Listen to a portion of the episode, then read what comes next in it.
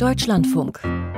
Länderzeit mit Petra Ensminger und wir sprechen heute über eine Technologie, deren Nutzen schon lange bekannt ist, die aber gerade mit der Klimaschutzdebatte erst richtig viel Aufmerksamkeit erfährt. Auch Bundeswirtschaftsminister Peter Altmaier, CDU, ist ganz angetan und er pries sie unlängst so an. In all diesen Bereichen Wärmemarkt, Verkehrswende, Dekarbonisierung bei Chemie und bei Stahl ergibt sich eine enorm zunehmende Rolle von Wasserstoff in den nächsten Monaten. Zauberwort Wasserstoff. Ist er die Lösung, wenn es um die Energiewende geht? Auch die norddeutschen Bundesländer sagen Ja zum grünen Wasserstoff, muss man betonen, mit Windstrom erzeugt. Daraus lässt sich etwa synthetischer Kraftstoff machen und auch als Energiespeicher eignet er sich bestens. Technologie für die Energiewende. Norddeutschland setzt also auf diesen grünen Wasserstoff. Das ist das Thema heute in der Länderzeit. Und wenn Sie sich beteiligen mögen, dann melden Sie sich. Wählen Sie die kostenfreie Telefonnummer 00800 4464 4464 oder schreiben Sie uns eine Mail an länderzeit.deutschlandfunk.de. Ja, wir wollen unser Land zur Drehscheibe und zum Mittelpunkt der zukünftigen Wasserwirtschaft machen.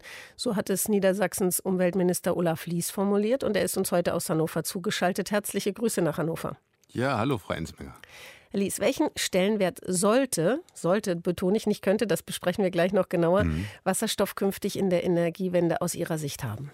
Na, einen extrem großen. Wobei man sagen muss, ähm, das ganze Thema grüner Wasserstoff setzt voraus, dass wir zunächst mal in ausreichender Menge erneuerbare Energie haben. Das heißt, wir dürfen nicht über eine Diskussion grüner Wasserstoff die Grundlage vergessen, die den Ausbau der Erneuerbaren bedeutet. Mhm, genau, darum wird es auch noch gehen. Ich denke, es macht Sinn, noch ein paar Sachen zu erläutern. Gerade eben sprechen Sie es ja auch an, den grünen Wasserstoff.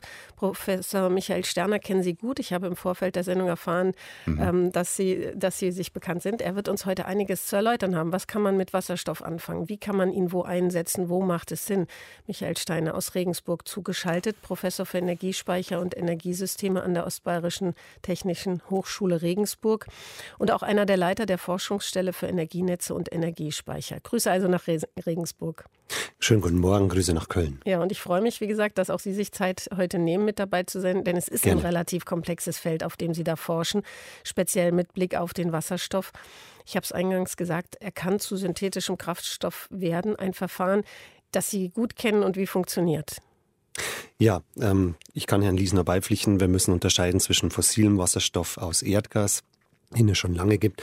Dann diesen äh, blauen Wasserstoff, der halt im Endeffekt wie eine Nebelbombe ist, also auch aus, ähm, aus Erdgas gewonnen wird. Da äh, haben wir wenig konkrete Zahlen. Das ist jetzt so ein, ein Thema, was in der in der Umgebung steht, in der Stelle steht, aber um was es eigentlich geht, ist grüner Wasserstoff. Und da, den können wir eben aus Wind und Sonne gewinnen. Ähm, die Potenziale sind da, die Kosten sind so niedrig wie nie zuvor. Also Wind- und Solarstrom auch in Süddeutschland ähm, macht momentan noch vier bis fünf Cent aus. Ähm, Wind- und Solarenergie haben die geringsten Flächenverbrauch, ist also auch ökologisch interessant. Ähm, nur die Frage der Speicherung ist eben offen. Und ähm, da haben wir verschiedene Technologien. Für kurze Zeiträume eben die Pumpspeicher, hm, bei denen mangelt es oft an Akzeptanz, außer hm, wenn wir dann einen Speichersee in den Alpen errichten zur Beschneiung von Skipisten, ist die Akzeptanz da, aber sobald ein Rohr dran kommt mit Generator, dann ist die Akzeptanz weg. Also da gilt es auch noch nachzubessern. Bei den Batterien sind Tagesspeicher, aber wir brauchen eigentlich riesige, große Speicher und die haben wir gerade in Norddeutschland äh, en masse vorhanden im Untergrund. Das sind die Gasspeicher. Jetzt stellt sich aber die Frage, wie kommen wir da rein? Wie machen wir jetzt Wind und Sonne zu Gas? Und das war genau unsere Erfindung und Patentierung vor zehn Jahren, ähm, dass wir halt im Endeffekt die Natur kopieren. Die Natur speichert Energie über die Sonnenenergie über die Spaltung von Wasser in Wasserstoff und Sauerstoff. Die Pflanze holt sich das Wasser aus der Umgebung. Dann sind wir beim Wasserstoff. Da bleibt die Natur aber nicht stehen, sondern sie baut noch ein CO2-Molekül dazu und das ist dann die Biomasse, was wir essen und die alte fossile Energie. Und das äh, haben wir technisch nachkonstruiert und über die Wasserspaltung der Elektrolyse und dann die Kombination mit CO2. Und dieses Verfahren ist jetzt im Endeffekt Grundlage ähm, dafür, dass wir halt dieses Speicherproblem gelöst haben. Der damalige Staatssekretär im, im, im Wirtschaftsministerium sagte, das ist quasi die Lösung vom gordischen Knoten.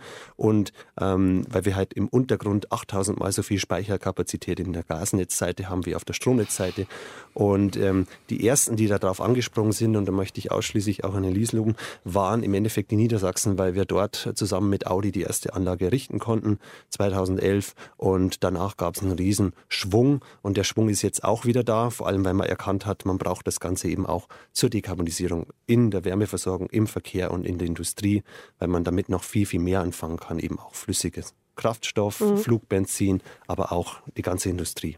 Und das wäre nämlich der Punkt gewesen. Sie haben jetzt das Power-to-Gas-Verfahren äh, beschrieben, wo es darum geht, dann tatsächlich äh, den Wasserstoff wieder in ein Gas umzuwandeln, das man dann speichern kann, wie Sie es gerade beschrieben haben. Aber es gibt noch andere Möglichkeiten, was man mit Wasserstoff machen kann. Ja, richtig. Na, man kann natürlich auch bei, beim reinen Wasserstoff bleiben und den speichern. Wobei, wenn man eine vorhandene Gaskaverne umwidmen möchte, dann geht es schon in die 50, 60 Millionen Euro. Das heißt, es ist ja teuer. Zudem haben wir halt diese Brennstoffzellenfahrzeuge noch nicht. Die sind für einen Normalverbraucher nicht leistbar.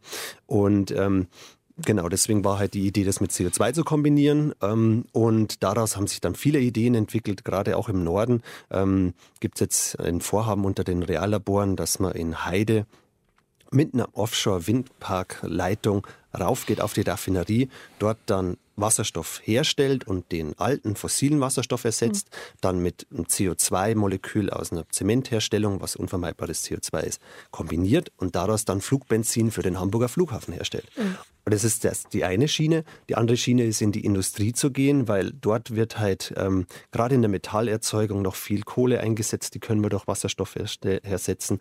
Auch in der Glasherstellung, ähm, aber vor allem auch in der Grundstoffchemie. Ganze chemische Industrie baut eigentlich auf, auf Erdöl und Erdgas auf.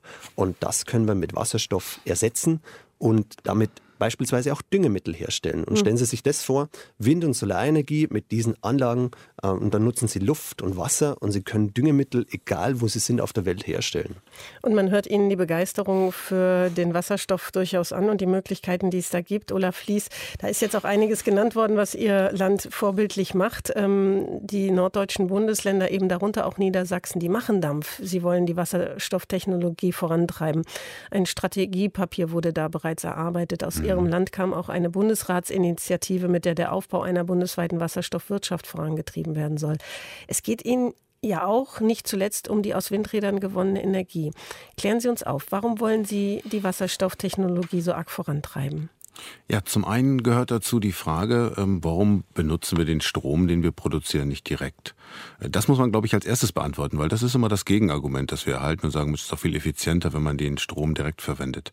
Ich kann Erzeugung und Verbrauch, wenn ich im Strombereich bleibe, sehr schwer entkoppeln. Das heißt, ich müsste eigentlich den Strom dann, wenn ich ihn erzeuge, verbrauchen oder ich speichere in den Batterien, was sehr aufwendig und sehr teuer ist. Das heißt, das erste ist, wir wollen keine Kilowattstunde, die offshore, onshore oder in PV erzeugt wird, verschenken, sondern wir wollen sie nutzen. Also wandeln wir sie in grünen Wasserstoff um. Das zweite ist, äh, wir können äh, damit in der Lage sein, äh, Segmente zu bedienen, die wir ansonsten nicht in der Form bedienen könnten. Das ist gerade von Professor Steiner genannt worden. Wir haben in Niedersachsen sehr viel Stahl- und Chemieindustrie und im Wettbewerb wird Stahl und Chemie in Europa, das gilt nicht nur für Deutschland, nur existent bleiben, wenn wir in der Lage sind, die CO2-Emissionen auch im Produktionsbetrieb zu reduzieren. Also Stahl erzeugt heute äh, eine große Menge CO2-Emissionen, weil wir eben äh, Koks einsetzen. Wenn wir das morgen mit grünem Wasserstoff können, dann können wir zu 95 Prozent die CO2-Emissionen senken. Das heißt, wir haben wirklich grünen Stahl und wir sichern damit Wohlstand, Wachstum und Wertschöpfung. Mhm. Und diese Idee zu vermitteln, dass die Energiewende dass Klimaschutz, dass CO2-Reduzierung nicht bedeutet, dass wir uns es morgen schlechter geht, sondern dass es anders wird, dass wir heute in Innovation investieren müssen, dass wir damit ein klimaneutrales und zukunftsfähiges Industrieland werden. Dazu gehört der grüne Wasserstoff ganz elementar und das ist der Versuch, auch gerade im Norden, aber auch gerade mit Bayern übrigens ganz eng zusammen, auch mit meinen Ministerkollegen zusammen, zu zeigen, dass das eine Chance ist und vielleicht das als Punkt, das dauert im Moment viel zu lange. In der Geschwindigkeit, mit der wir gerade vorgehen, werden wir die Ziele nicht erreichen. Hm, wobei das ja auch einen Grund hat, dass das alles so lange dauert, etwa die Kosten. Ähm, die Stahlindustrie setzt jährlich 56 Millionen Tonnen CO2 frei. Das sind etwa 6 Prozent des gesamten CO2-Ausstoßes in Deutschland. Aber das ist ein relativ komplexes Verfahren. Im Hochofen kommt die Kohle ja im Moment noch zum Einsatz. Dadurch mhm. wird eben CO2 produziert, freigesetzt. Wenn man stattdessen Wasserstoff nimmt, wird Wasserstoff Wasserdampf freigesetzt. Klar, das ist ein Vorteil, aber noch ist grüner Stahl teurer als konventioneller. Bis 2050, okay, muss die gesamte mhm. Stahlbranche klimaneutral werden, aber wie können Sie die Stahlindustrie überzeugen, dass es da schneller geht? Ich glaube, die Stahlindustrie müssen wir gar nicht überzeugen, auch die Chemieindustrie nicht. Manchmal habe ich den Eindruck, inzwischen ist die Industrie viel weiter und zwar in einer unglaublich schnellen Zeit, als wir das sind. Wir müssen jetzt in Berlin die Weichen dafür stellen, dass wir grünen Wasserstoff nicht künstlich teuer machen. Denn die Voraussetzung für die Erstellung von grünem Wasserstoff ist erneuerbare Energie, also Strom.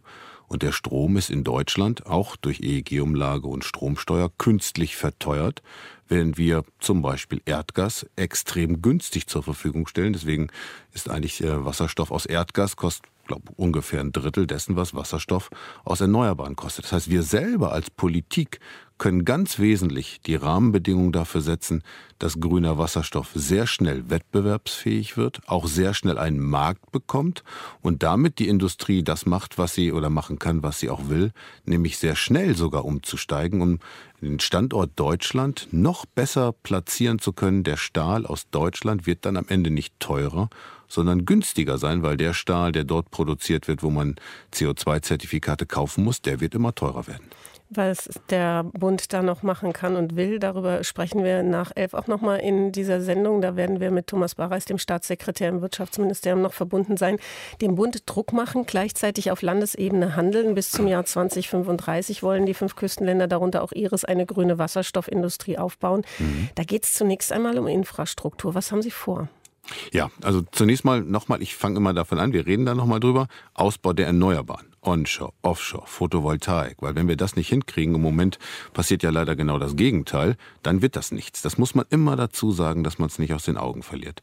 Das Zweite, wir sind jetzt im Rahmen der Reallabore äh, in der Lage, in Niedersachsen drei Projekte zu machen, wo es darum geht, grünen Wasserstoff zu grünem Methanol zu verarbeiten. Im zweiten Projekt wird es darum gehen, den grünen Wasserstoff in der Kopplung Stromnetz, Gasnetz dem Gasnetz beizumischen. Und in der dritten Anwendung geht es vor allen Dingen um die Raffinerie, also also dort den jetzt äh, äh, industriellen Wasserstoff aus Erdgas zu ersetzen durch grünen Wasserstoff. Das sind aber alles Projekte, die zwar für heute betrachtet schon eine Größenordnung haben, dass sie interessant sind und annähernd industriepolitisch sind. Es muss uns aber in den nächsten fünf bis zehn Jahren gelingen, daraus Großprojekte zu machen, die nicht mehr Modellprojekte mit 100 Megawatt sind, sondern die in den Gigawatt-Bereich kommen. Und da steckt schon noch eine riesige Herausforderung vor uns. Die Infrastruktur ist gegeben. Strom kommt in großen Mengen bei uns im Norden an, in sehr großen Mengen. Wir können diesen Strom nicht zu jeder Zeit übertragen oder verteilen. Das heißt, er, steht uns zur Verfügung. Wir können mit großer Elektrolyseinfrastruktur grünen Wasserstoff erzeugen, den direkt einsetzen, aber, und das ist das, was vorhin ja auch von Herrn Steiner genannt wurde, entweder direkt als Wasserstoff oder auch methanisiert in Kavernen speichern. Da machen wir das, was wir heute auch schon machen. Wir speichern heute bei uns Gas, fossiles Erdgas oder auch Erdöl ein und könnten dort morgen eben genauso grünen Wasserstoff oder grünes Methan einspeichern. Mhm, und das also, muss aufgebaut werden. Das heißt, ausreichend Kapazitäten für die Elektrolyse aufbauen ist ein großes, äh, ja. großer Baustein. Ja. Vom, von der Pilotphase wollen Sie im Prinzip in die Anwendung, dann in die breite Anwendung. Mhm. Ähm, wie weit sind Sie da? Was würden Sie sagen, wie lange wird das dauern? Also wenn die Rahmenbedingungen funktionieren, die Technologie ist jetzt keine wirklich neue Erfindung, die ist da und sie im industriellen Maßstab auszubauen, äh, geht relativ zügig. Wir haken im Moment daran, dass wir diese Reallabore, für die ich sehr geworben habe, das ist auch ein guter Weg, diese Reallabore in einem Maßstab machen, ähm, der schwierig wird, ihn zu portieren in einen großen industriellen Maßstab. Das heißt, wir brauchen entweder einen Anreiz, indem wir sagen, wir schaffen einen Markt für grünen Wasserstoff, der sofort greift. Das ist die Debatte der Beimischung im Gasnetz. Dann hätte ich sofort einen Markt, für den ich produzieren kann und würde auch sofort Unternehmen haben, die investieren. Oder ich müsste dahin kommen, dass ich über andere Instrumente wie Regulierung die Kosten der Investitionen äh, senken kann oder wälzen kann. Also wir brauchen ein Instrument, dass wir nicht jetzt Schritt für Schritt gucken, wie es langsam ein bisschen besser und günstiger und wirtschaftlicher wird, sondern wir brauchen auch ordnungspolitisch einen Rahmen, den wir setzen, damit im großen Maßstab grüner Wasserstoff erzeugt werden kann. Technisch funktioniert's, Infrastrukturell haben wir alle, alles zur Verfügung. Ein Gasnetz haben wir, um den Wasserstoff auch direkt mhm. in andere Regionen des Landes zu transportieren. Aber es fehlt im Moment vor allen Dingen äh, die wirtschaftliche Basis und die müssen wir ganz dringend und äh, ganz konsequent herstellen. Also das möchte ich gerne ergänzen aus Regensburg, weil ähm, das hat ein bisschen Geschichte. 2009, 2010 sind wir gestartet und ähm, dann hieß es am Anfang, baut die Anlage erstmal hin in Niedersachsen und danach ändern wir den rechtlichen Rahmen, damit das zum Fliegen kommt. Ähm, das Kernargument war immer, das ist zu teuer und zu ineffizient. Wenn Sie aber heute die, ähm, die Parameter idealisiert annehmen, dass die Anlage nichts kostet und trotzdem 100% Wirkungsgrad hat, dann ist es trotzdem nicht wirtschaftlich und es liegt an den Steuern, Abgaben und Umlagen, die mhm. halt einfach auf dem Strom drauf sind, ähm, weil wir aus dem Stromsektor rausgehen in den Gassektor, in den Chemiesektor, in den Stahlsektor und dort halt mit allen möglichen Abgabenumlagen belastet sind. Mhm. Und solange das nicht weg ist, wird das Ganze nicht zu fliegen kommen. Von daher ist es wirklich eine industriepolitische Verantwortung, hier im Land nicht nur zu dichten, denken und erfinden, sondern auch umzusetzen. Das geben wir nachher dann weiter an den ja. Adressaten. Ich würde ganz gerne mit Blick auf die Uhr auch den Hörerinnen und Hörern nochmal helfen, über, ähm, dann mit dem, was, worüber wir spre sprechen wollen hier im Deutschlandfunk in der Länderzeit. Olaf Lies. In Norddeutschland ist ja grüner Wasserstoff auch schon im Einsatz im Bereich Verkehr, zum Beispiel mit wasserstoffbetriebenen Nahverkehrszügen mhm. im ja. Testbetrieb, mit Nutzfahrzeugen. Vielleicht können Sie uns noch ein, zwei Beispiele nennen. Ja, das ist, ich will den nochmal aufgreifen. Das ist der richtige Weg, weil wir manchmal auch eine Debatte haben über Batterie oder Wasserstoff. Also ich glaube, wir brauchen beides. Das muss man immer wieder sagen. Wir brauchen nur das Richtige für die richtige Anwendung.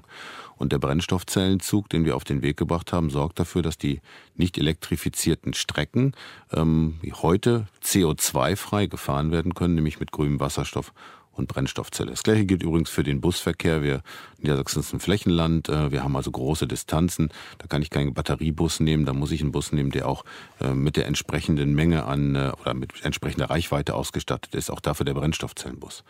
Aber auch die anderen Projekte sind wichtig. Also nochmal Raffinerie. Im Moment setzen wir Wasserstoff ein, den wir aus Erdgas gewinnen. Das heißt, wir produzieren schon CO2, setzen CO2 frei bei der Wasserstoffgewinnung. Und wenn wir grünen Wasserstoff einsetzen, da werben wir gerade auch in Brüssel für, dann muss das natürlich anerkannt werden. Das heißt, der ganz normale Kraftstoff, den wir herstellen, würde in seiner Bilanz schon besser sein als ohne den Einsatz von grünem Wasserstoff. Und gerade äh, das Projekt äh, ähm, äh, Salzgitterstahl, das Salkos-Projekt, äh, ist ein, ein ganz spannendes, weil Salzgitter sagt äh, eben wirklich, wir bereiten alles dafür vor, rechtzeitig zu investieren, um wettbewerbs- und zukunftsfähig zu sein und ersetzen eben Koks durch grünen Wasserstoff. Und das ist wirklich in, in in erstaunlich äh, schneller Zeit, nämlich mit Blick auf die nächsten 15 Jahre, auch umsetzbar. Ähm, aber wenn wir nicht heute die Entscheidung treffen, wie die Rahmenbedingungen aussehen, dann wird kein Unternehmen sich darauf verlassen und kann auch nicht in Planung und Umstellung einsteigen. Also wir haben in Niedersachsen, finde ich, sowohl was das Thema Erzeugung, Energie, hm. Speicherung grüner Wasserstoff und Anwendung geht, glaube ich, eine gute Basis, um auch schon äh, Modelle zu entwickeln, die dann am Ende natürlich übertragbar sind. Wir wollen ja in ganz Deutschland davon profitieren und übrigens zum Thema Klimaschutz natürlich international davon profitieren. Der Kritikpunkt am grünen Wasserstoff ist immer auch die Umwandlungsverluste mhm. und auch eben der Preis.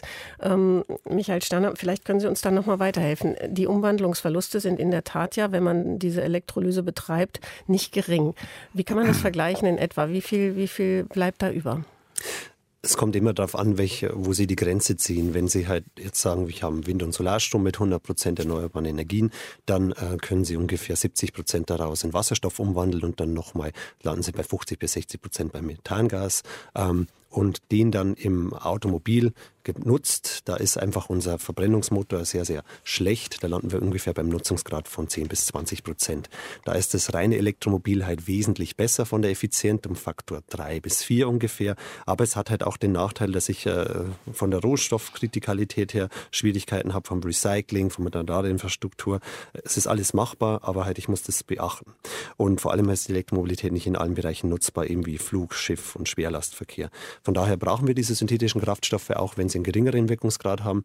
Zu der Stromspeicherung möchte ich sagen, dass es ähm, die, die Batterien und die Pumpspeicher sind doppelt so effizient, aber nur als Tagesspeicher. Wenn ich jetzt eine Batterie lade, ein halbes Jahr liegen lasse und dann wieder versuche, da Strom rauszubekommen, nehmen Sie Ihr Handy, dann kommt nichts mehr raus. Das heißt, der, der Wirkungsgrad eben null. Mhm. Und auch wenn ich Strom im Norden abregle und nicht nutze, ist der Wirkungsgrad null. Und wenn ich ihn in Form von einem Molekül speichere und in den Kavernenuntergrund, dann kann ich damit über Gaskraftwerke wieder diese Versorgungssicherheit herstellen, die ich brauche. Und da und sprechen wir gleich nach den Nachrichten noch weiter. Okay, die Technologie für die Energiewende Norddeutschland setzt auf grünen Wasserstoff, das Thema in der Länderzeit.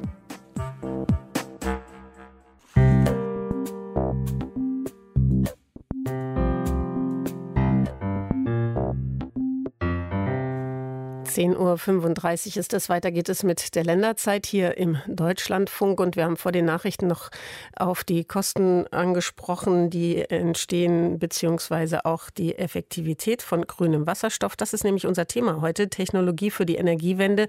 Norddeutschland setzt auf grünen Wasserstoff. Und Sabine Borchert hat uns angerufen und hat eine Frage, nämlich man muss mit Strom Wasserstoff herstellen und macht daraus wieder Strom sehr teuer und aufwendig. Lohnt sich das überhaupt? Und ähm, wie gesagt, gesagt, vor den Nachrichten haben wir das ja kurz schon mal angesprochen. Professor Michael Steiner, Professor für Energiespeicher und Energiesysteme an der Ostbayerischen Technischen Hochschule Regensburg. Es ist ein Umwandlungsprozess und natürlich ist bei dieser Umwandlung ähm, nicht immer der, der Reibungsverlust auszuschließen. Das heißt, da geht was verloren. Wie funktioniert das?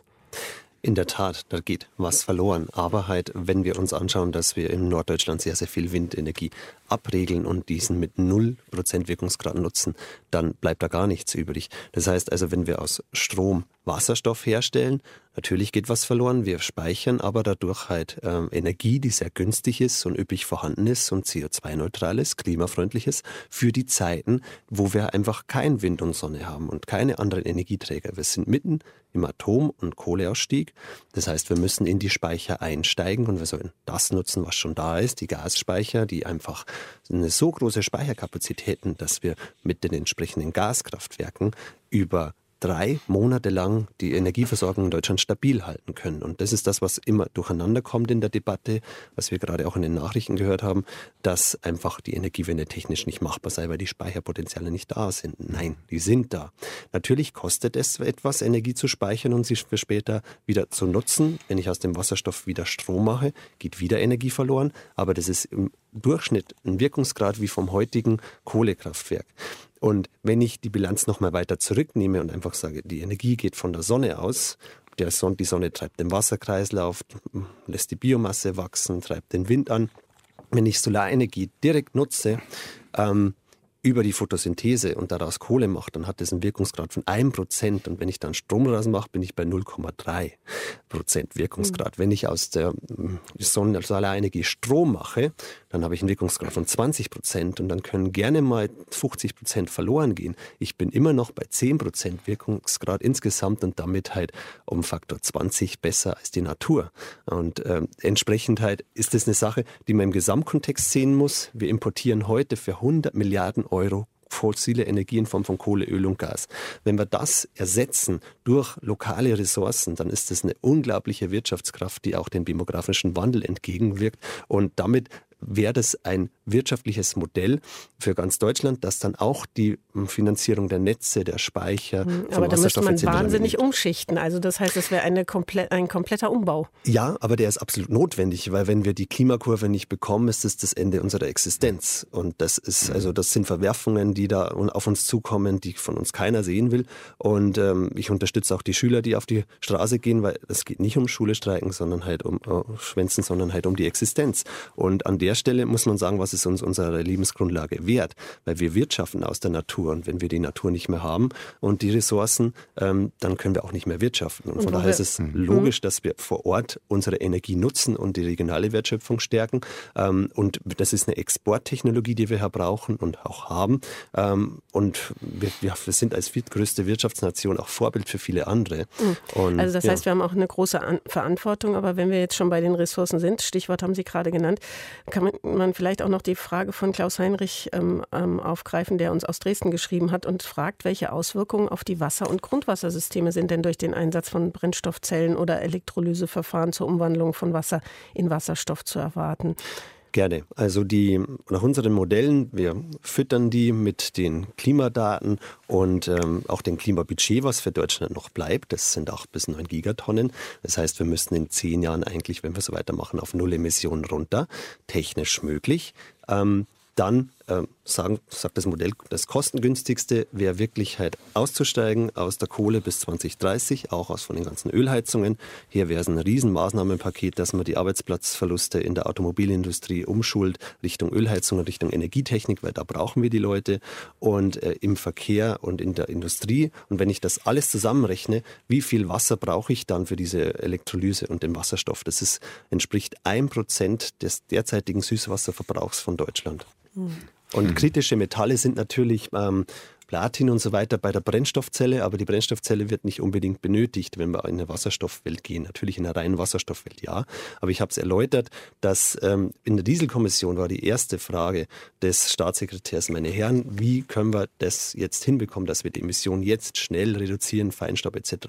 Da war die Antwort Gasmobilität, weil dieses Fahrzeug heute bezahlbar ist, der Kraftstoff günstiger ist als Benzin und Diesel und das Ganze halt auch von den Emissionen her umweltfreundlich ist und auf erneuerbares Gas umgestellt werden kann. Ein Brennstoffzellenfahrzeug kostet momentan noch das Dreifache. Da werden die Kosten auch sinken, aber ich denke, Elektromobilität und dann halt Brennstoffzellenfahrzeuge, aber im Langstrecken-Schwerlastverkehr. Und mhm. wenn wir dann Richtung Flug und Schiffe gehen, dann brauchen wir sowieso wieder flüssige Kraftstoffe, weil nur die die Energiedichte haben, mhm. die ich hier brauche. Das heißt, wir brauchen auf jeden Fall einen Mix. Wasserstoff mhm. als Hoffnungsträger in der Energiewende. Was kann da die Energiewirtschaft selbst leisten? Kerstin Andre ist seit kurzem Hauptgeschäftsführerin des Bundesverbands der Energie- und Wasserwirtschaft und einigen sicher noch als wirtschaftspolitische Sprecherin der Grünen Bundestagsfraktion bekannt, die sie einige Jahre ja war. Jetzt ist sie am Telefon. Guten Morgen, Frau André. Guten Morgen. Wie sehen Sie denn die Zukunft der grünen Wasserstofftechnologie? Welche Rolle kann sie spielen? Also ähm, grüner Wasserstoff ist ja ein wirkliches Multitalent. Das haben wir ja schon in ähm, der Diskussion, die Sie hatten, gehört, dass es vielseitig eingesetzt werden kann für Wärme- und Stromproduktion in der Industrie, in den Haushalten, für die Brennstoffzellenmobilität. Er hat diesen weiteren Pluspunkt, dass er als Speicher genutzt werden kann, also gerade für den, äh, der Vorredner hatte das äh, thematisiert, für den äh, Strom aus erneuerbaren Energien, der eben gar nicht genutzt werden kann, weil er nicht abgerufen wird und im Augenblick äh, schlicht äh, verpufft und äh, wir dann diesen Strom nehmen können, auch für, für grünen Wasserstoff und damit eine Speicherung haben. Und er ist kompatibel zur bestehenden Infrastruktur. Das heißt, es steckt durchaus Chance da drin und wir begrüßen auch sehr, dass es jetzt seitens der Bundesregierung eine nationale Wasserstoffstrategie gibt, um die Potenziale von Wasserstoff bis Ende des Jahres. Mhm. Was ist die Energiewirtschaft äh, ähm, in der Lage, dabei mitzutragen und zu realisieren? Also die Energiewirtschaft hat äh, wirklich gute Ideen und steht da auch in den Startlöchern. Wir haben über 80, äh, über 90 Bewerbungen ähm, eingereicht für die von Bundeswirtschaftsministerium ausgeschriebenen Reallabore. Ähm, äh, aufgrund der begrenzten Fördermittel sind jetzt nur 20 Prozent davon zum Zuschlag gekommen. Aber dieses macht eben deutlich, dass unglaublich viele Ideen da sind. Und, ähm, ich bin sehr der Meinung, dass wir klug beraten wären, diese Ideen tatsächlich auch zu fördern und zu fordern Oft sind es äh, Ideen, die ähm, noch im kleinen Maßstab sind, wo es um Beimischungsquoten zum Beispiel geht, wo es um Kooperationen geht. Ähm, aber wir eigentlich dann schon in die nächste Stufe gehen müssten, ähm, auch in die großtechnische Anwendung zu gehen. Und dazu brauchen wir die Unterstützung der Bundesregierung. Mhm. Was ist das konkret, was Sie leisten können, was Sie beitragen können? Naja, wir können darlegen, ähm, welche Potenziale beim grünen Wasserstoff in welcher Anwendung möglich sind. Und ähm, da sind viele Möglichkeiten gegeben. Das ist die Industrie, er lässt sich direkt nutzen als Kraftstoff und zum Heizen. Es ist die Mobilität, es ist die Beimischung. Also es gibt einfach grünen Wasserstoff als Träger in unserem Energiemix und als Möglichkeit zur Dekarbonisierung beizutragen. Weil Sie müssen ja sehen, dass wir hohe CO2-Minderungsziele haben die seitens der Energiewirtschaft auch absolut getragen werden, die stellen wir überhaupt nicht in Frage. Aber dann brauchen wir auch im Rahmen des Energiemixes sehr unterschiedliche Technologien, sehr unterschiedliche Träger und diese müssen entwickelt werden. Wenn Sie die entsprechende Nachfrage beispielsweise nicht haben, dann werden Sie auch nicht schaffen, dass auf der Angebotsseite tatsächlich in, ähm, auch in die Förderung und Forderung gegeben, gegangen wird. Und deswegen brauchen wir hier die Unterstützung der Politik. Ähm, wenn ich da zwei Sachen sagen darf, mhm. wo wir als allererstes die Unterstützung tatsächlich brauchen. Wir haben ja vorhin schon mal angedeutet, der grüne Wasserstoff am Anfang eines grünen Wasserstoffes steht die grüne Energie. Sonst ist es kein grüner Wasserstoff, wenn er nicht aus CO2 Also die Windkraft zum Beispiel. Mhm. Zum Beispiel die Windkraft, genau. Wenn jetzt aber im Rahmen der anstehenden Klimagesetze wir mit großer Sorge betrachten, dass es eventuell dazu kommen kann, dass wir Wind onshore, also an Land, nicht den Zubau bekommen, den wir bräuchten.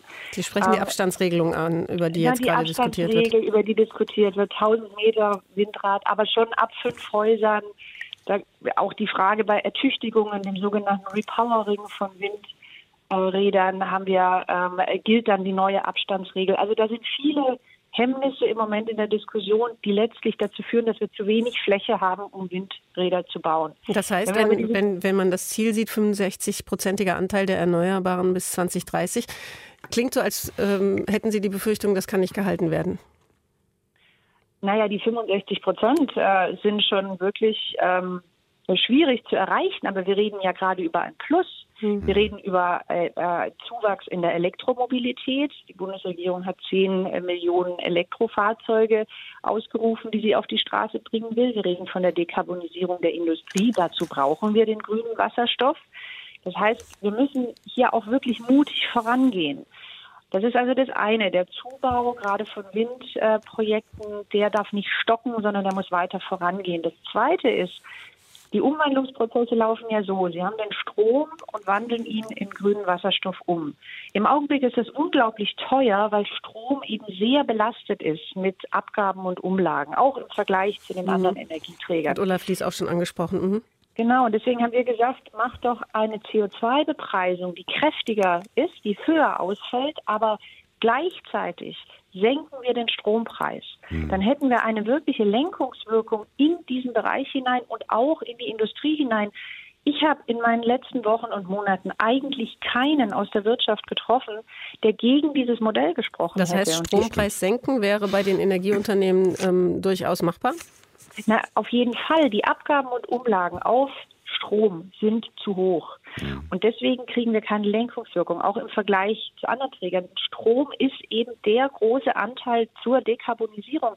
Die Energiewirtschaft hat enorm beigetragen zu den Minderungen ähm, von Treibhausgasemissionen. Wir haben heute 43 Prozent weniger als im Jahr 1990. Hm. Und wir wollen da ja vorangehen, aber wir brauchen an diesen zwei Hebeln auf jeden Fall die Unterstützung der Politik. Also auf Strom ist ungefähr 100 bis 150 Euro die Tonne CO2-Preis drauf und äh, 10 Euro äh, weniger als eine Maß Bier auf dem Oktoberfest kostet, ist einfach ein Witz. Damit kann die Energiewende null funktionieren. Ich glaube, die Botschaft wäre auch gleich so gewesen. Man hätte, und so haben wir es immer gefordert, gesagt, wir wollen nicht gleich über die Belastungsfrage kommen, sondern über die Entlastungsfrage. Strom ist in unserem Land zu teuer trifft den einzelnen Bürger, trifft aber vor allen Dingen die wirtschaftlich interessanten Anwendungen. Das heißt, das Kernziel ist, bei einer Zielsetzung Klimaschutz, wo es nur Strom gibt, denn das ist die Grundlage dafür, auch für grünen Wasserstoff, das, was äh, elementar dafür ist, billiger zu machen. Und dann reden wir über die Frage, wie kompensieren wir das denn eigentlich? Nämlich über die CO2-Bepreisung. Das ist aber leider in der Debatte immer umgekehrt angefangen. Und aus Angst davor, dass Bevölkerung nicht bereit ist, diesen Weg mitzugehen, ist es sozusagen zu dieser äh, fast unwirksamen oder ziemlich unwirksamen Höhe gekommen. Also wir mhm. müssen deutlich machen, hier geht es nicht um äh, Geld, das man irgendwie verteilen will. Hier geht es elementar darum, die Zukunft, die ausschließlich in der Grundlage zunächst mal grüner Strom ist wirtschaftlich und auch für den Einzelnen wettbewerbsfähig und bezahlbar zu machen und endlich weg davon zu kommen, dass wir diese Scheindebatte über Strom wird immer teurer durch Erneuerbare führen, die leider auch gerade im Bundeswirtschaftsministerium über viele Jahre jetzt geführt wurde. Den Schuldigen immer beim, mhm. bei den Erneuerbaren zu suchen, ist völlig falsch. Kommen wir auf jeden Fall noch drauf. Ähm, Frau André, auch bei Ihnen mit Blick auf die Uhr, Sie haben noch einen Anschlusstermin. Die ja. Frage aber noch, ähm, wir reden natürlich über ähm, jetzt nicht Maßnahmen, die direkt umgesetzt werden können. Was würden Sie sagen? Braucht es noch eine Zwischenlösung, bis wir soweit sind? Also wir reden über Maßnahmen, die direkt umgesetzt werden können. Auch, ähm, ja. äh, Diese zwei, die wir besprochen hatten jetzt gerade, Strompreis, CO2-Bepreisung Mhm. auf der einen Seite und den Zubau der Erneuerbaren auf der anderen Seite. Plus Aber wenn es um eine- den Ausbau geht, dann ähm, wissen wir, dass wir, dass wir durchaus ja, noch ein bisschen Zeit natürlich, wir wer- natürlich, ich komme gleich dazu, aber die, das ist mir schon wichtig, ja, weil wir haben, ich erlebe im Augenblick ähm, oder ich betrachte mit Sorge, dass wir eine Diskussion haben, die sagt, wir lösen das Ganze über den Import.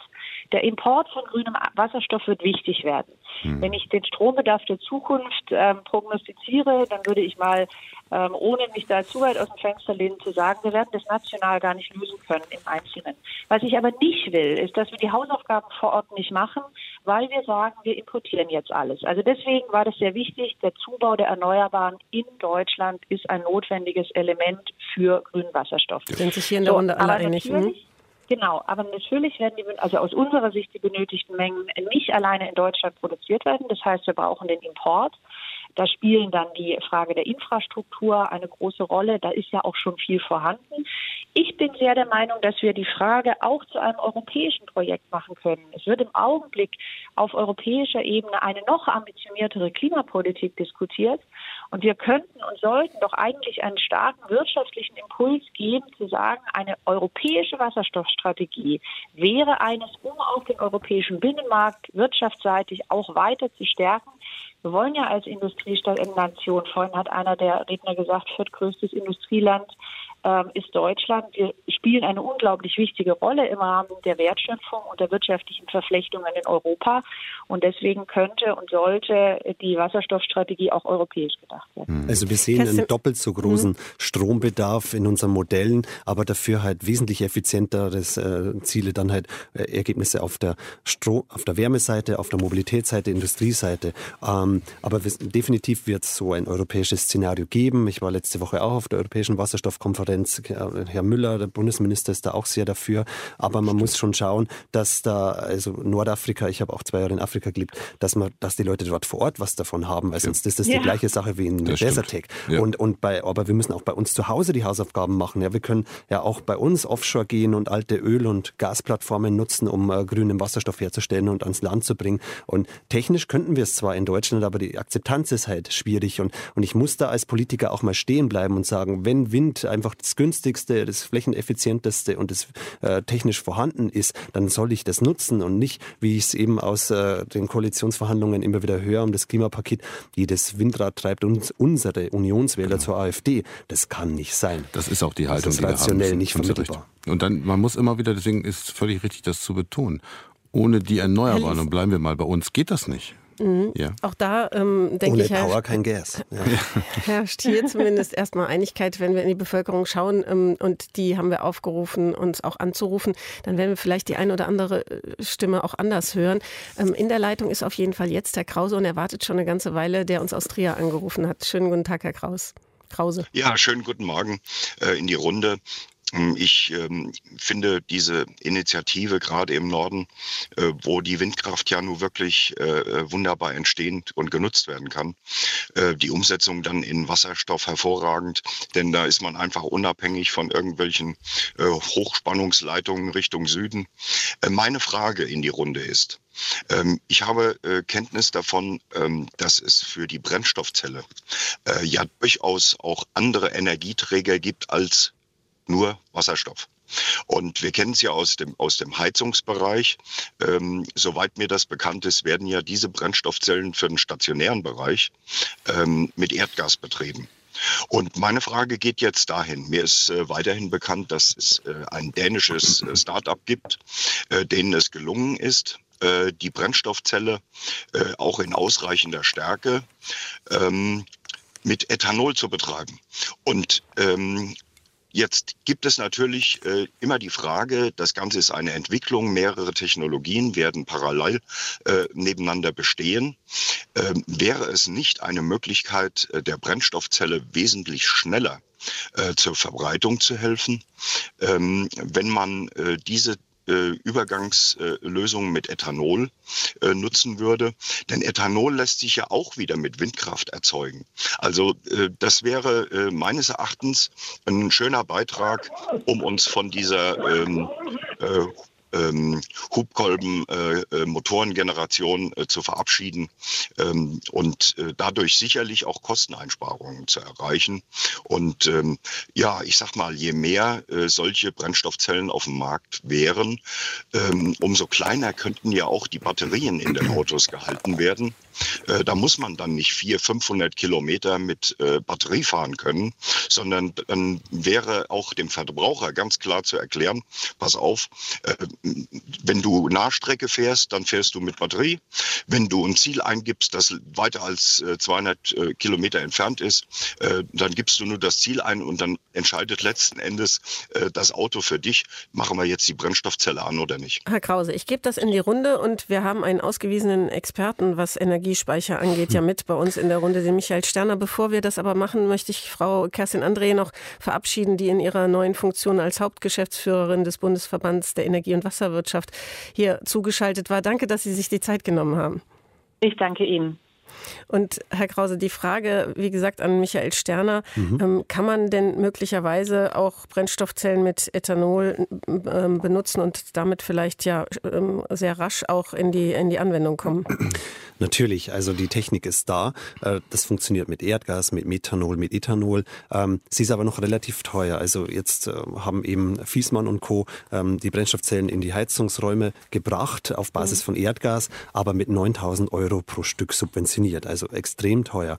Und wenn Sie dann halt auf Ethanol und Methanol gehen, das wäre zwar international leichter zu transportieren. Wir haben auch sehr starkes Interesse aus den arabischen Staaten, die halt einfach sagen, wenn das Ölzeitalter vorbei ist, dann machen wir einfach grüne grünes Öl. Und da ist Methanol sehr interessant, aber dann eher bei der Beimischung von Flugkerosin, als wie jetzt das nochmal in den Heizungskeller zu bekommen, weil es halt einfach giftig ist und schwierig ist vom Handling. Und vor allem halt die Wirkungsgradverluste sind dann nochmal viel dramatischer, weil sie dann halt von Strom zu Wasserstoff zu Ethanol gehen und dann vom Ethanol wieder zum Wasserstoff zurück und dann in die Wärme. Also da ist die direkte Anwendung äh, wesentlich effizienter. Den Punkt, den Sie aber angesprochen haben mit den Netzen, da besteht oft der Glaube, dass wir die Stromnetze überflüssig machen über diese Technologie, weil wir natürlich über das Gasnetz viermal so viel Energie transportieren können heute als wie über das Stromnetz. Aber wir bräuchten dann halt aufgrund der Wirkungsgradverluste auch dreimal so viel Windräder im Norden und da ist die Akzeptanz dann wieder schwierig. Aber dreimal so viel wird schwierig. Ja, ja und es wird schwierig. Und, aber trotzdem, äh, das Was heißt Kernproblem. Wirkungsgradverluste, wo geht das verloren? Ja, wenn Sie Strom wieder in Wasserstoff und Gas umwandeln, ein mhm. Drittel und okay. dann Wasserstoff zurück in ja, Strom. Was Sie schon erklärt äh, das, was ich schon erklärt erklärt hatte. Aber ähm, ein Punkt ist, möchte ich hier noch machen, weil äh, es ist ein, ein, Grund, warum dass wir mit der Technik noch nicht so weit sind. Ähm, wir hatten halt Szenarien gerechnet und immer vorgelegt und gesagt, wenn die Stromnetze ausgebaut werden, dann brauchen wir die Speicher erst später. Die Politik hat aber den ersten Halbsatz vergessen und äh, sagt jetzt immer, wir machen keine Speicher, wir lassen es auch nicht zu, dass wir überschüssigen Windstrom in Gas umwandeln, weil äh, sonst ist ja der Druck auf den Netzen weg und dann will keiner mehr Netze. Nein, mhm. das war immer die Politik, Netze First, Speicher Later, über Jahre vom mhm. Bundeswirtschaftsministerium. Und das muss aufgelöst wir werden. beides. Ja, Sofort. wir brauchen beides, ja. Netze ja. und Speicher. Die Netze ja. schaffen den räumlichen physikalischen Ausgleich und die Speicher den mhm. zeitlichen. Ich kann Netze bauen wie blöd, reicht mir nicht aus. Ich brauche irgendwo die Speicher. Und nur mit Speicher alleine wird es auch gehen, aber dann wird es halt sehr teuer, weil ich den überregionalen Ausgleich nicht habe. Aber wir haben die gleiche Olaf Debatte wieder. Wir müssen auch da bei dem Netzausbau konsequent dazu stehen. Also der, der Hinweis gerade, der genau. ist ganz spannend, weil den haben wir immer wieder.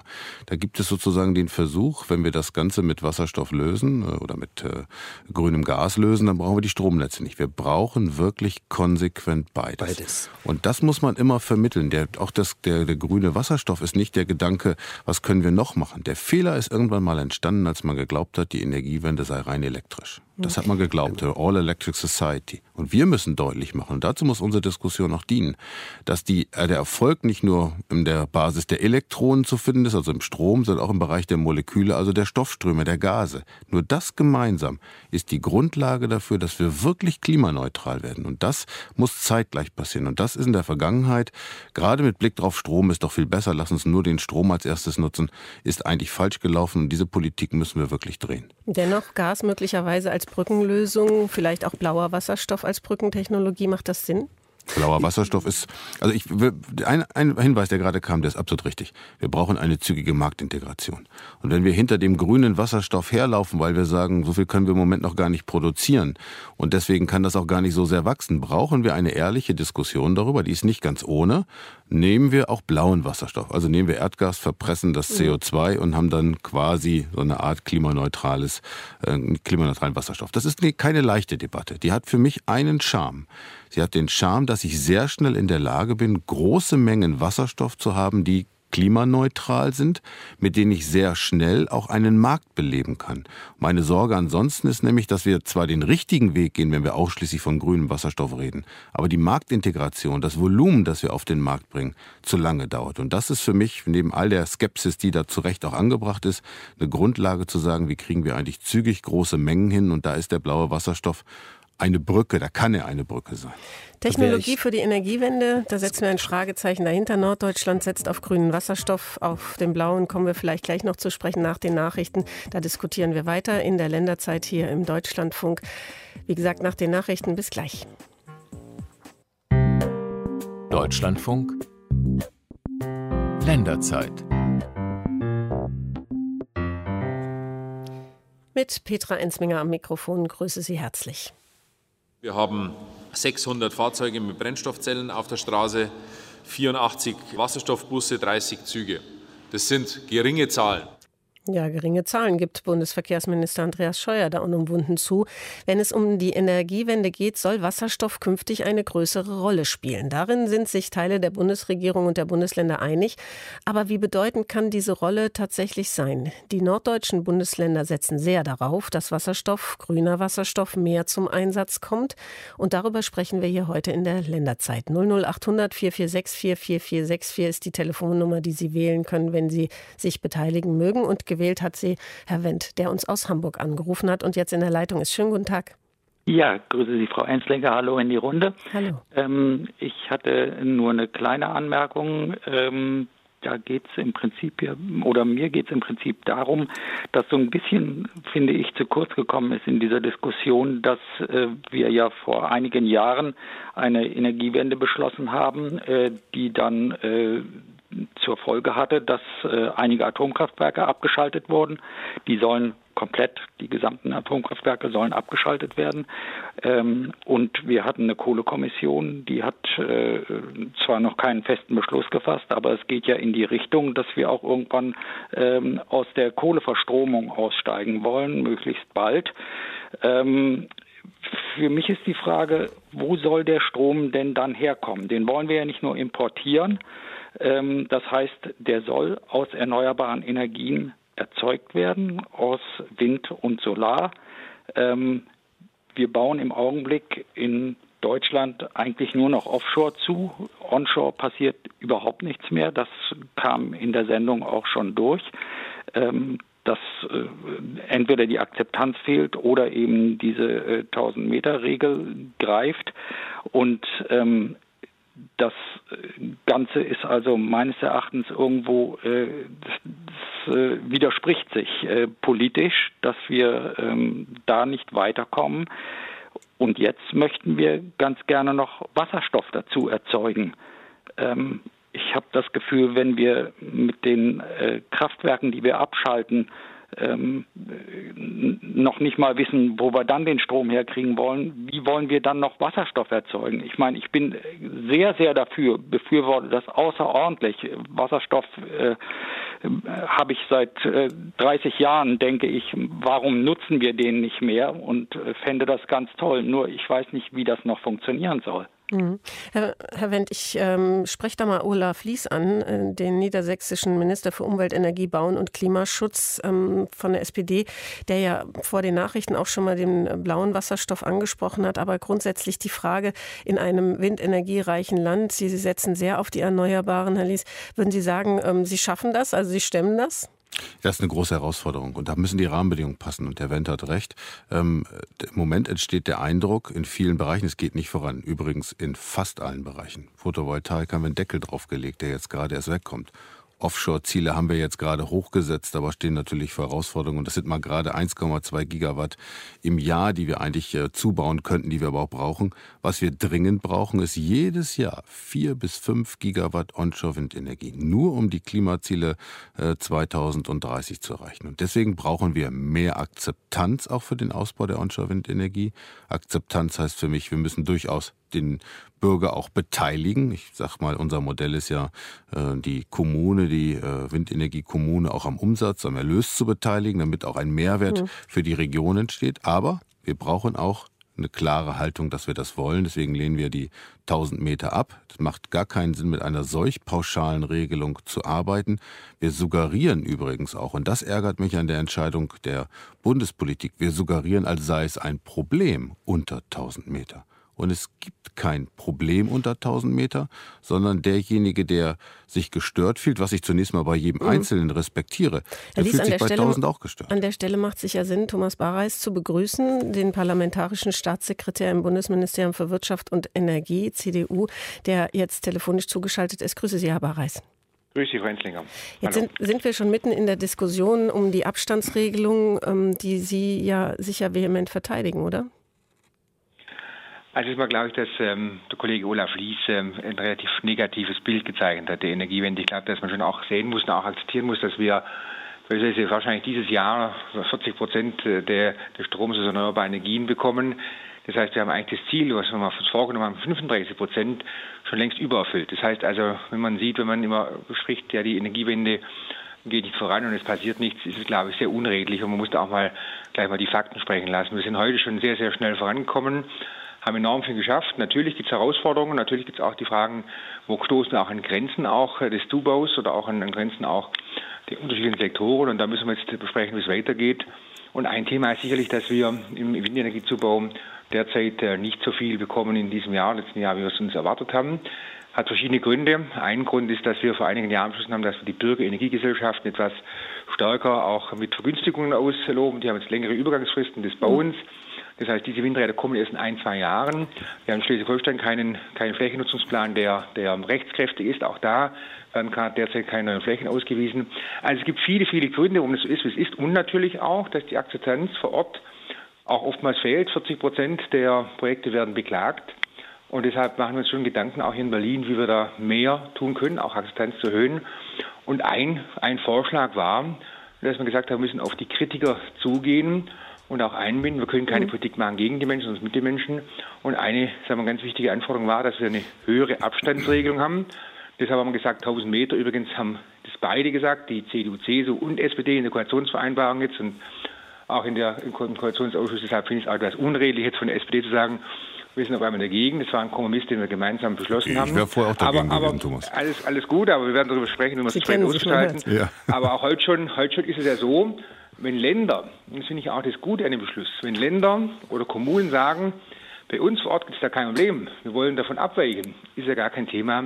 Das tun also, wenn ein Bürgermeister vor Ort, sein Gemeinderat sagt, wir können da abweichen davon, wir machen 800 Meter, 400 Meter, kann das ja tun, das ist gar hm. keine Frage. Aber das, das kann man ja gar nicht erklären vor Ort, Thomas, Jetzt müssen wir noch mal Grundlagen schaffen. Ganz kurz muss ich dazwischen gehen. Also diese Abstandsregelung, ähm, die sieht eben auch vor, dass die Bundesländer davon abweichen genau. können. Genau. Ja. Das ist das, was Thomas Barreis gerade angesprochen hat, Olaf Lies. Ja. In Ihrem Bundesland werden Sie das vermutlich tun, so wie ja. ich Ihre Haltung einschätze, wie Sie, wie Sie es hier beschrieben haben. Absolut. Ich, ich will damit nur sagen, ich habe ja großes Verständnis auf Ergebnisse von Koalitionen. Das ist jetzt auch, ich glaube, es ist auch nichts Persönliches jetzt, was wir diskutieren. Der Fehler ist nur, man suggeriert in Berlin mit den 1000 Metern, dass es einen Grund für 1000 Meter gibt. Und wir müssen vor Ort, und der Bürgermeister, den möchte ich mal sehen, der mhm. das in seinem Gemeinderat durchhält, wenn die Bürgerinitiative draußen steht. Also das ist unmöglich, ist auch noch auf den Bürgermeister zu übertragen. Nein, nein, nein, nein, nein, nein, das ist der Bund. Nein, nein, das ist der Bund. Wenn der Bund eine Abstandsregelung vorgibt und uns vor Ort zwingt zu erklären, warum wir davon abweichen, ist das ein Fehler. Wir haben Abstandsregelungen, die mhm. wir definieren. Und an der Stelle muss ich leider noch mal reingehen. Ähm, wichtig ist ähm, bei unserem Thema heute, dass wir auf jeden Fall die erneuerbaren Energien brauchen, ausbauen müssen, weiter mehr Energien schaffen müssen. Wir werden in einer Extrasendung in, hier in der Länderzeit auch am 22. Januar nochmal über die Windkraft und die Bedeutung der Windkraft sprechen. Ähm, Herr Bareis, ähm, die äh, Bundesregierung arbeitet an einer nationalen Wasserstoffstrategie und da spielt eben die Windkraft natürlich eine große Rolle. Wie weit sind Sie mit der Strategie im Moment? Also stimmen die Strategie gerade in der Bundesregierung ab. Wir sind in der Endphase, haben jetzt viele Ideen und auch Vorschläge immer gesammelt, die zusammengeschrieben. Und die nächsten paar Wochen dauert es nochmal, bis wir sagen wir mal, die Endrunde dann durchlaufen haben. Und dann geht es ins Kabinett und dann wird es verabschiedet und dann wird ein Aktionsplan daraus entstehen, wo wir dann auch ganz konkret sagen, welche Dinge wir wirklich anstoßen wollen, welche Regulatorik wir anstoßen wollen, welche auch Förderung wir vielleicht auch manchmal brauchen, auch in Forschung und Entwicklung, aber auch in auch Projekten, die wir dann auch wirklich dann umsetzen wollen und äh, welche Rolle Wasserstoff dann auch spielen wird. Mhm. Wasserstoff finde ich insofern ganz spannend, weil wir dann natürlich nicht nur reine Strom, sagen wir, das reine Stromdenken im Vordergrund haben.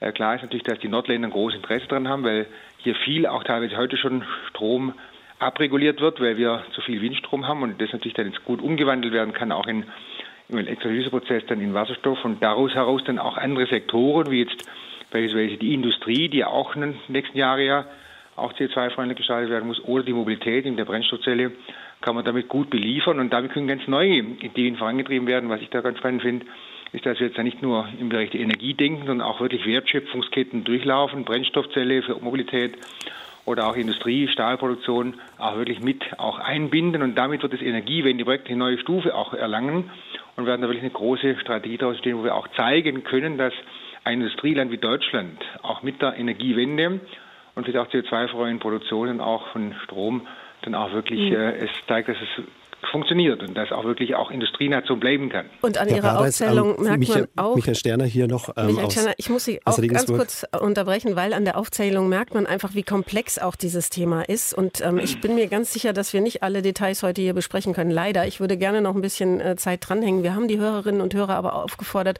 uns anzurufen und ähm, ihre Meinung auch zu sagen zu diesem Thema. Und weil es doch einige ähm, auch Zuschriften gab, ist mein Kollege Michael Röhl in, die, in das Studio gekommen und er fasst uns ein bisschen zusammen, was da an Stimmen gekommen ist. Ja, Petra Insminger, vielleicht fangen wir an. Herr Bares ist ja noch in der Leitung ähm, mit dem, was er gerade gesagt hat. Da ist was auf der Zielgeraden, nämlich die Wasserstoffstrategie auch des Bundes. Aber unsere Hörerinnen und Hörer sind einfach ungeduldig. Und äh, ein Hörer hat uns angerufen aus der Nähe von Husum und er sagt, äh, als ich an der Uni gelehrt habe, Umweltmedizin, das war vor 30 Jahren Thema Wasserstoff, Brennstoffzelle, das war schon ein Thema. Warum dauert das alles so lange? Und davon gibt es durchaus den einen oder anderen Hörer noch. Ähm, vielleicht wäre das eine Frage, bevor ich zusammenfasse, mhm. die wir auch an Herrn Bares einfach mal weitergeben ja. können. Warum dauert das alles so lange? Ja, kommt die nationale Wasserstoffstrategie nicht arg spät? Also ich verstehe diese Fragen sehr, sehr gut. Ich habe diese Fragen manchmal selber auch. Ich kann Ihnen sagen, als ich damals vor 15, 16 Jahren zum ersten Mal ins Bundeskanzleramt reinging in Berlin, war vorne im Eingang war eine A-Klasse aufgebaut, eine Brennstoffzellen-A-Klasse und das war damals so das Sinnbild für die zukünftige Mobilität. Ja. Dann auf einmal, ein paar Jahre später, ist diese A-Klasse verschwunden. Keiner mehr hat sie im Blickfeld gehabt und die Brennstoffzelle. Und, ähm, und äh, sie wurde etwas, sagen wir, auch mal bei uns nicht mehr so stark äh, ja, auch gefördert und gepusht. Und jetzt auf einmal merkt man, dass wir, wenn wir das Ziel erreichen wollen und wirklich dekarbonisieren wollen und auch wirklich ähm, auch wenn nicht nur Elektromobilität setzen wollen, sondern auch die großen Fahrzeuge, die LKWs umrüsten wollen, brauchen wir nochmal einen anderen Energieträger als nur die Batterie und das wird die Brennstoffzelle sein. Und äh, deshalb kommt sie wieder stärker in den Mittelpunkt. Manchmal gibt es einfach auch solche Wellenbewegungen in Politik, in Gesellschaft, Wirtschaft, die, die, ja, die im Nachhinein sich dann als falsch oder richtig herausgestellt haben. Ähm, es bringt uns aber auch, glaube ich, nichts zu analysieren, warum und was, weshalb das so war. Ich glaube, wir müssen jetzt schauen, dass wir die nächsten Jahre das voranbringen. Es wird sicherlich auch eine Zeit dauern. Jeder hat das Thema Wasserstoff jetzt auf dem Schirm und glaubt, dass es auch wirklich jetzt äh, vorangehen muss. Aber auch da sage ich, so sehr ich ein Fan bin von Wasserstoff und das Thema auch wirklich vorantreibe, auch das wird noch ein paar Jahre dauern. Wir müssen jetzt mal die ersten Schritte einleiten, wir müssen die Technologien aufbauen. Wir machen da sehr, sehr viel gerade. Aber auch da, wir haben einen riesen Transformationsprozess vor uns. Das kam ja auch bei der Wortmeldung von vorhin zum Ausdruck. Wir machen ja wirklich etwas, was kein anderes Land so macht wie wir.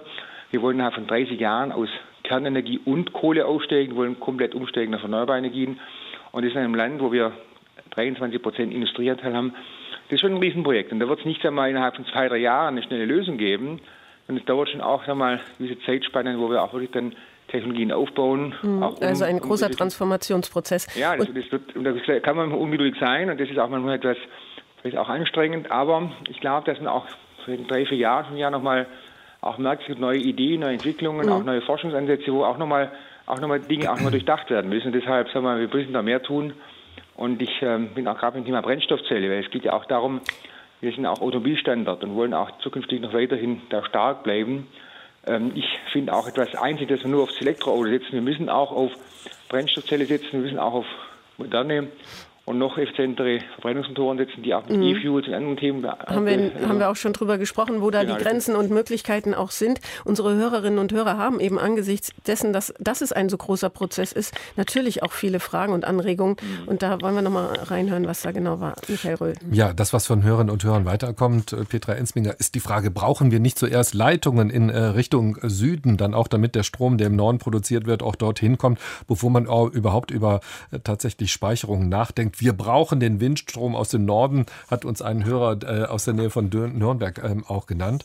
Und äh, eine weitere Frage ist, äh, dass es zumindest verwunderlich sei, so hat es Günter Schulz formuliert, dass Wasserstoff so derart gepusht würde, wenn man es noch nicht mal schafft, mit den erneuerbaren Energien tatsächlich auch die Kohlekraftwerke abzuschalten. Also die Frage, muss da nicht an erster Stelle etwas anders äh, passieren, bevor man dann zum Beispiel über Wasserstoff auch nachdenkt?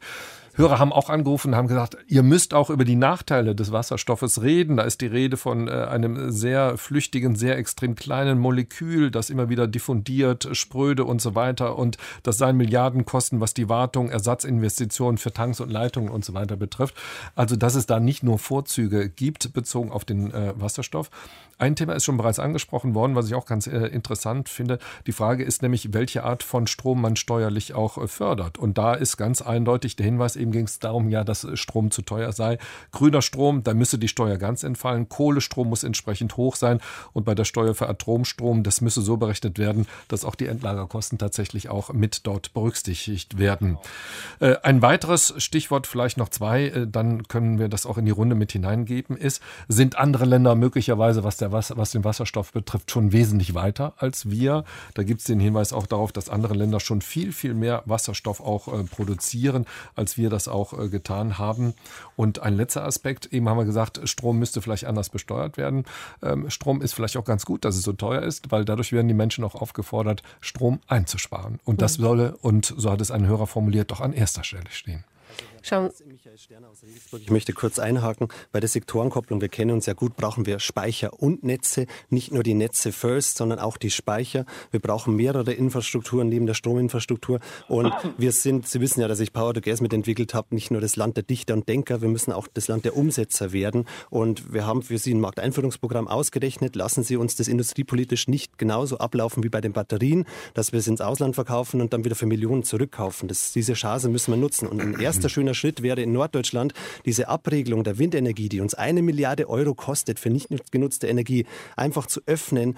Äh, momentan dürfen wir aus diesem Strom nur Wärme machen. Warum nicht auch Gas und Wasserstoff? Mhm. Aber das, der Grundsatz der Sektorenkopplung ist, dass es mit erneuerbarem Strom laufen muss. Und da möchte ich schon auch anknüpfen an die Diskussion vorher. Aus wissenschaftlicher Sicht ist der Windkraftstrom der günstigste mit dem Solarstrom. Es ist äh, technisch verfügbar, er ist flächeneffizient und wir verlieren jetzt 16.000 Arbeitsplätze in der Kohleindustrie, aber 30.000 in der Windindustrie. Und Industrie und Gewerkschaften sagen ihnen, da müssen sie was ändern. Und wenn ich dann höre, jedes Windrad treibt unsere Wähler der Union zur AfD, das kann es nicht sein. Ich bin draußen vor Ort bei der Bürgermeisterin, äh, die die Briefe zubekommt, äh, zugeschickt bekommt mit Rattengift, mit toten Mäusen. Ich habe einen Vortrag zur Windenergie unter Polizeischutz gehalten. Also diese Abstandsregelung in Bayern ist katastrophal. Das hat dazu geführt, dass gar nichts mehr geht. Und wenn Sie das jetzt auf Bundesebene ausweiten, dann ist es der Tod der Windenergie und auch der Tod von Power to Gas und Wasserstoff, weil ohne Power kein Gas. Hm.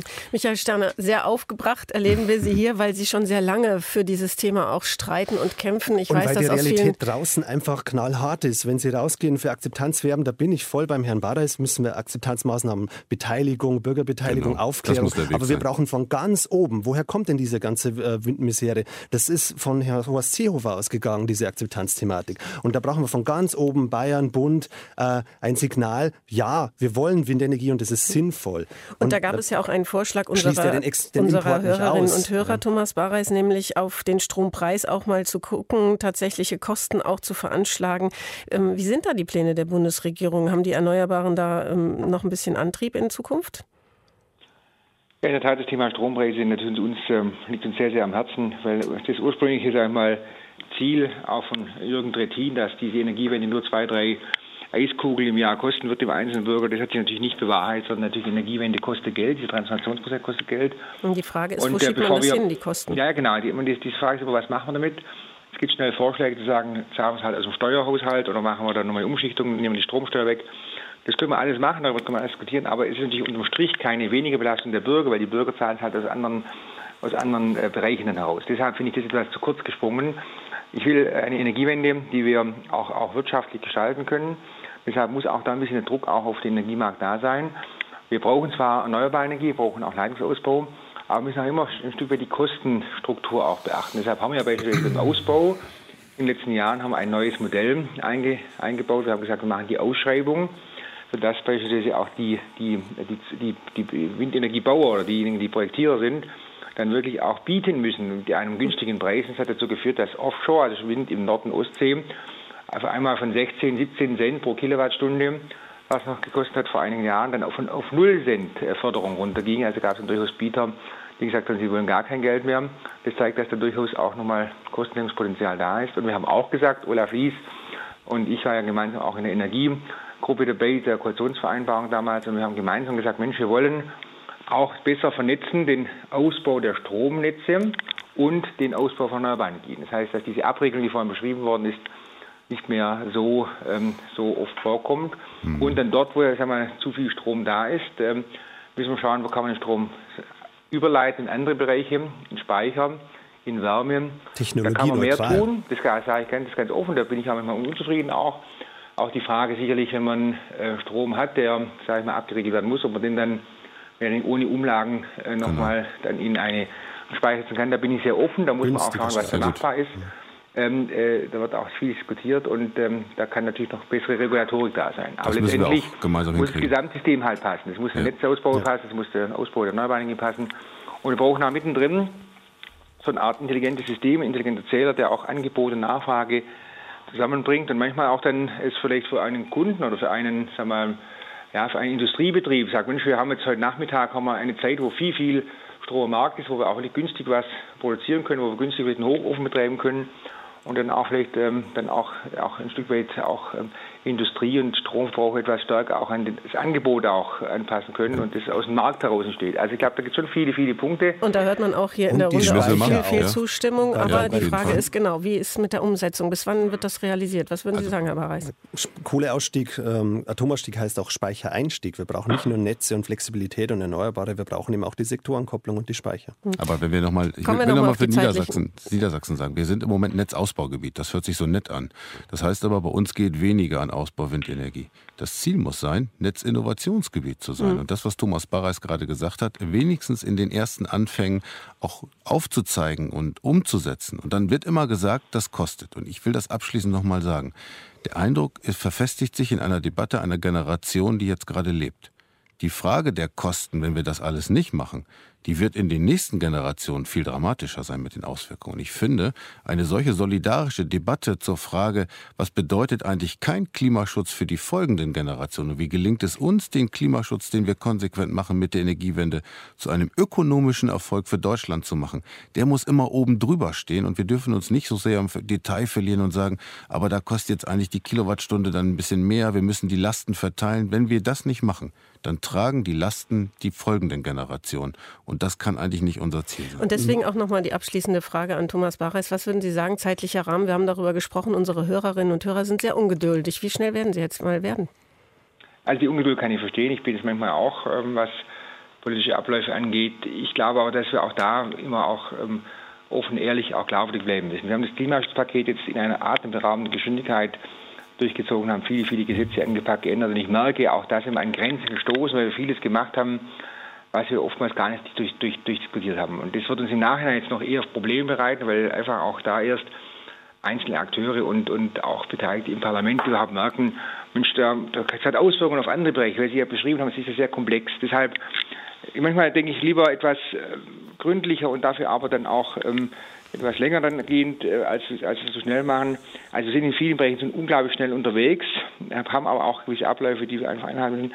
Und manchmal sind es auch wirklich ähm, auch Dinge, die man einfach mal auch durchdenken müssen, auch Modelle berechnen müssen. Deshalb das Thema Wasserstoff wird ein Thema sein, das die nächsten Jahre eine ganz, ganz entscheidende Rolle spielt. Aber ich sage einfach mal, es wird da auch innerhalb der nächsten halben Jahre kein nicht, nicht ein Wunder zu erwarten sein. Die Energiewende ist ein Riesenprojekt. Und ähm, Wasserstoff wird ein Teil der Lösung sein, aber nicht die alleinige Lösung sein. Und Ende des Dinge. Jahres steht die Strategie. Das ist Ihre Prognose? Also ich hoffe, wenn alle an einem Strang ziehen und mitmachen und da keine Spielchen gespielt werden, kann man das schaffen. Ähm, aber ich bin lang genug in der Politik zu wissen, dass auch da nur immer mit zeitlichen Aussagen vorausgegangen sind. Weil wir wollen ja dann also eine, eine Strategie haben, wo alle auch mitziehen, wo auch jedes Ministerium sagt, Mensch, da können wir uns auch wiederfinden. Und da müssen wir auch natürlich mit den Kollegen des Umweltministeriums reden, mit den Kollegen des Finanzministeriums reden, wir müssen mit den Kollegen des Bundesforschungsministeriums und der, der Länder, weil wir ja auch nicht ne, unser genau, gemeinsam machen. Genau, ja. Es gibt ja eine Wasserstoffstrategie der Nordländer auch, genau. die auch nochmal Ideen haben, und die, äh, die, auch, die, auch, eingebunden werden müssen durchaus. Ja. ja deshalb, deshalb sagen wir, auch dieser Prozess muss ja eine breite Basis haben und deshalb lieber eine Woche früher oder später wird sich im Gesamtergebnis nichts ändern meines Erachtens. Und deshalb glaube ich, dass wir das schon auch ordentlich machen müssen. Und der wichtigste Schub ist wirklich äh, Klimaschutz. Kein Klimaschutz ist wesentlich teurer als die Energiewende. Es kostet uns die Lebensgrundlagen und das muss vernünftig bepreist werden. Der CO2-Preis von 10 Euro weniger als ein mhm. Bier ist viel zu günstig und es wird auch den grünen Wasserstoff anschieben, weil dann die externen Schlusswort. Kosten drin sind. Michael Sterner, Professor für Energiespeicher an der Ostbayerischen Technischen Hochschule war das in Regensburg, der mit dabei war und Ulla Fließ, der niedersächsische Umweltminister. Ich bin Petra Enzminger, bedanke mich bei Ihnen fürs Zu und Hinhören.